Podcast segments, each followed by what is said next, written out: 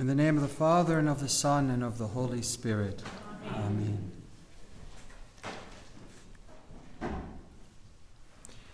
This gospel reading is frightening.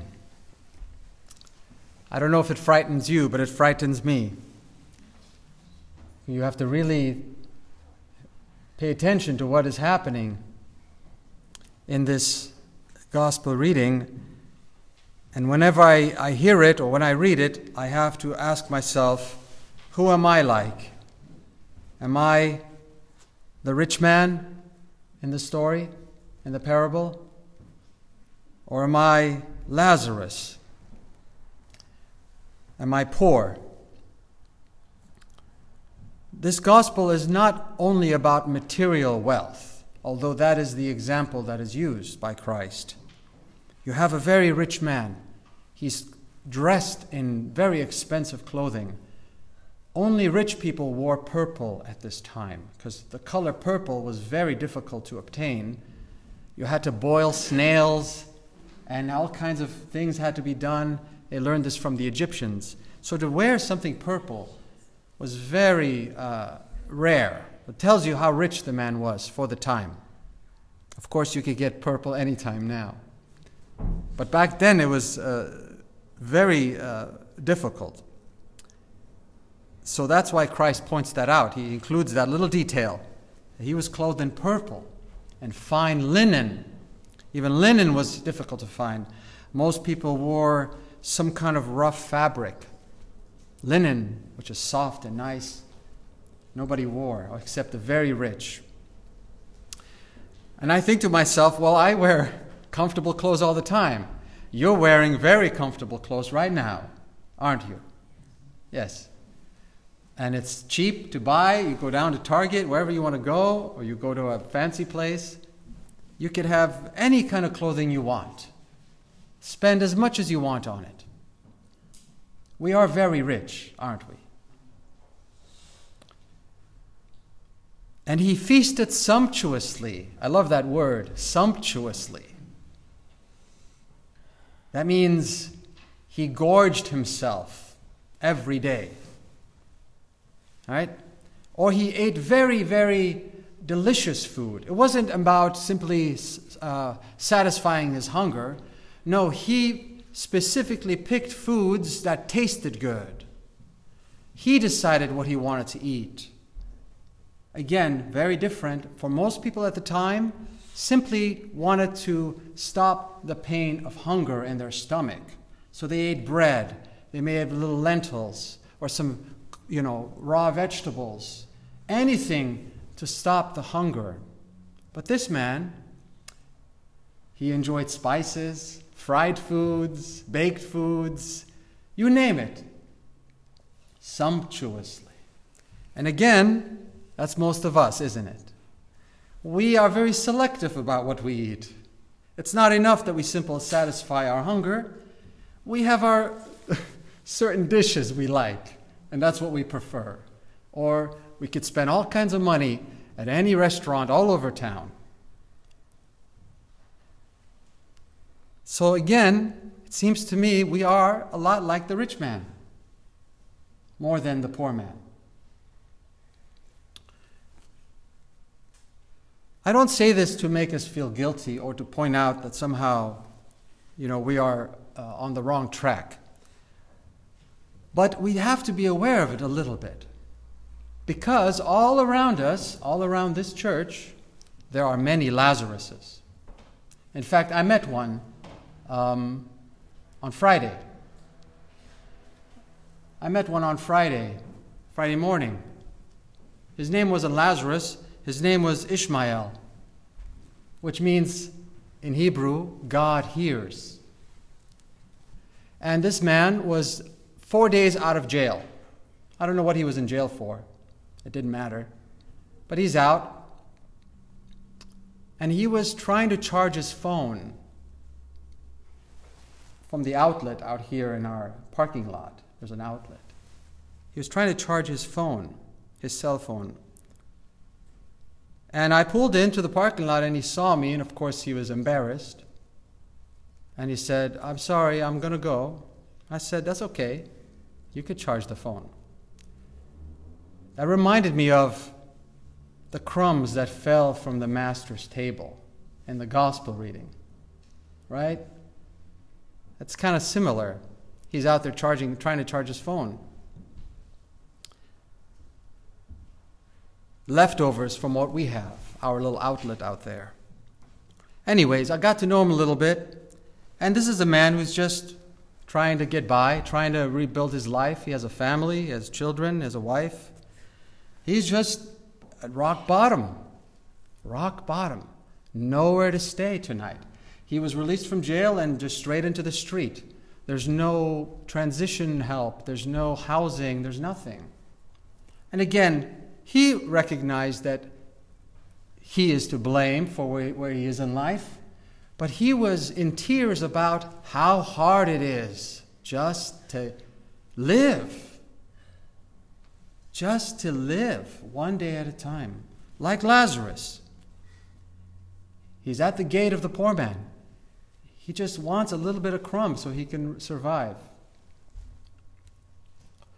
And this man was wounded clearly by the choices in his life, by everything else, just as Lazarus was wounded and the dogs came and licked his wounds, it says. So we have this great contrast.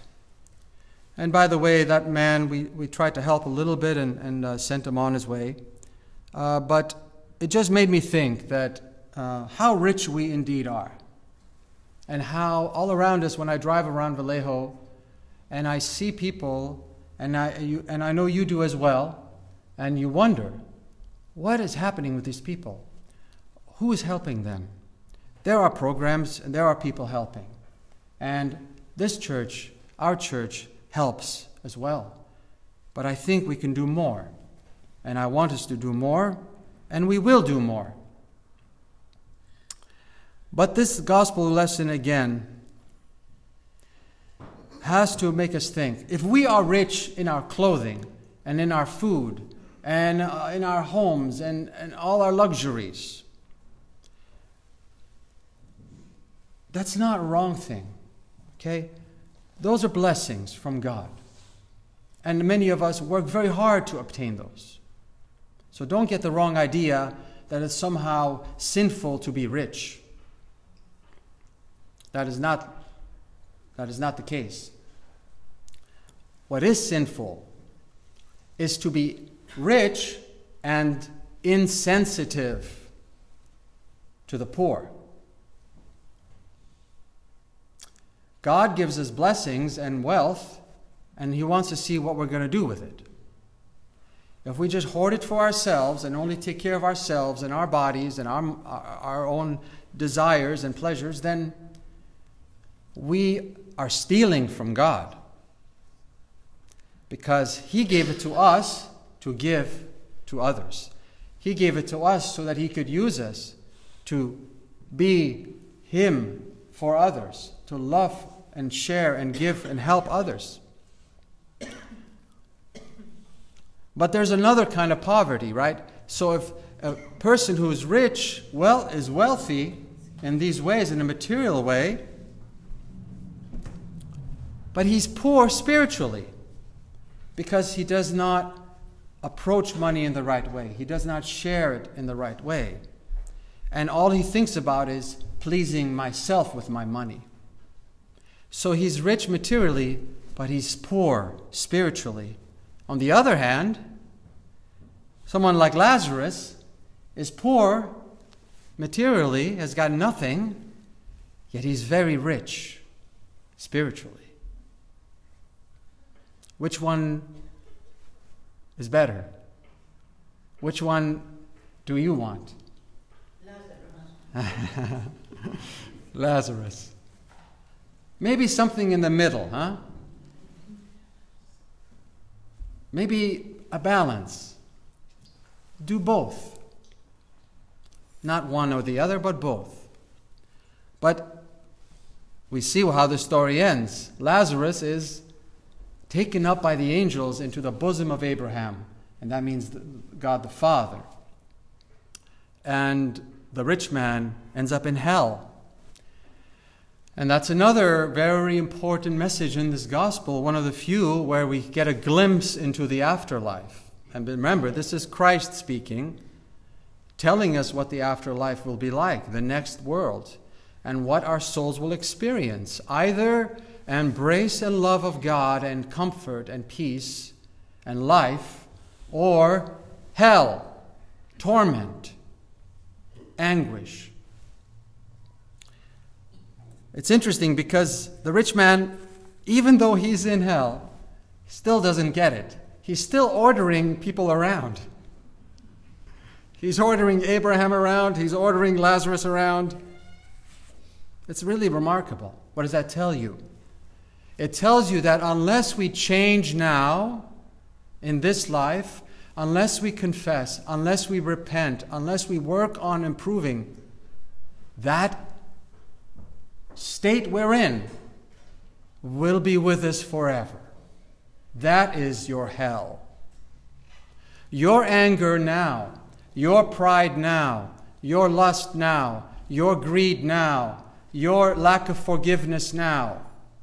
If we do not let go of that, that will be your hell. You will take that with you forever. That's what the gospel says. We have one life. One life to change, to become like Christ, to be rich in the virtues of, and the virtues come from the Holy Spirit. The virtues are love, peace, kindness, gentleness, self control, chastity, faith, that is what we are here to grow in. That is why this church exists. That is why you come to liturgy to be healed, to be changed, to become someone new. You have to do the, your part, and God will do his part.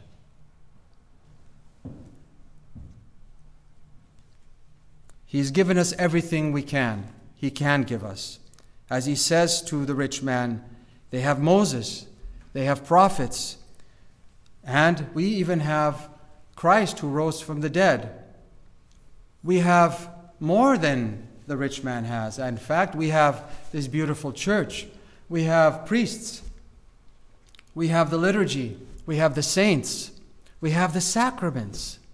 So many things God gives us. And we are here to take advantage of them. That is the Christian life. To take advantage of God's blessings, God's help, so that we can be transformed and renewed. And that when we go on to the next life, our souls will be embraced by God in heaven and not in torment in hell. Glory to the Father, and to the Son, and to the Holy Spirit. Amen. Amen.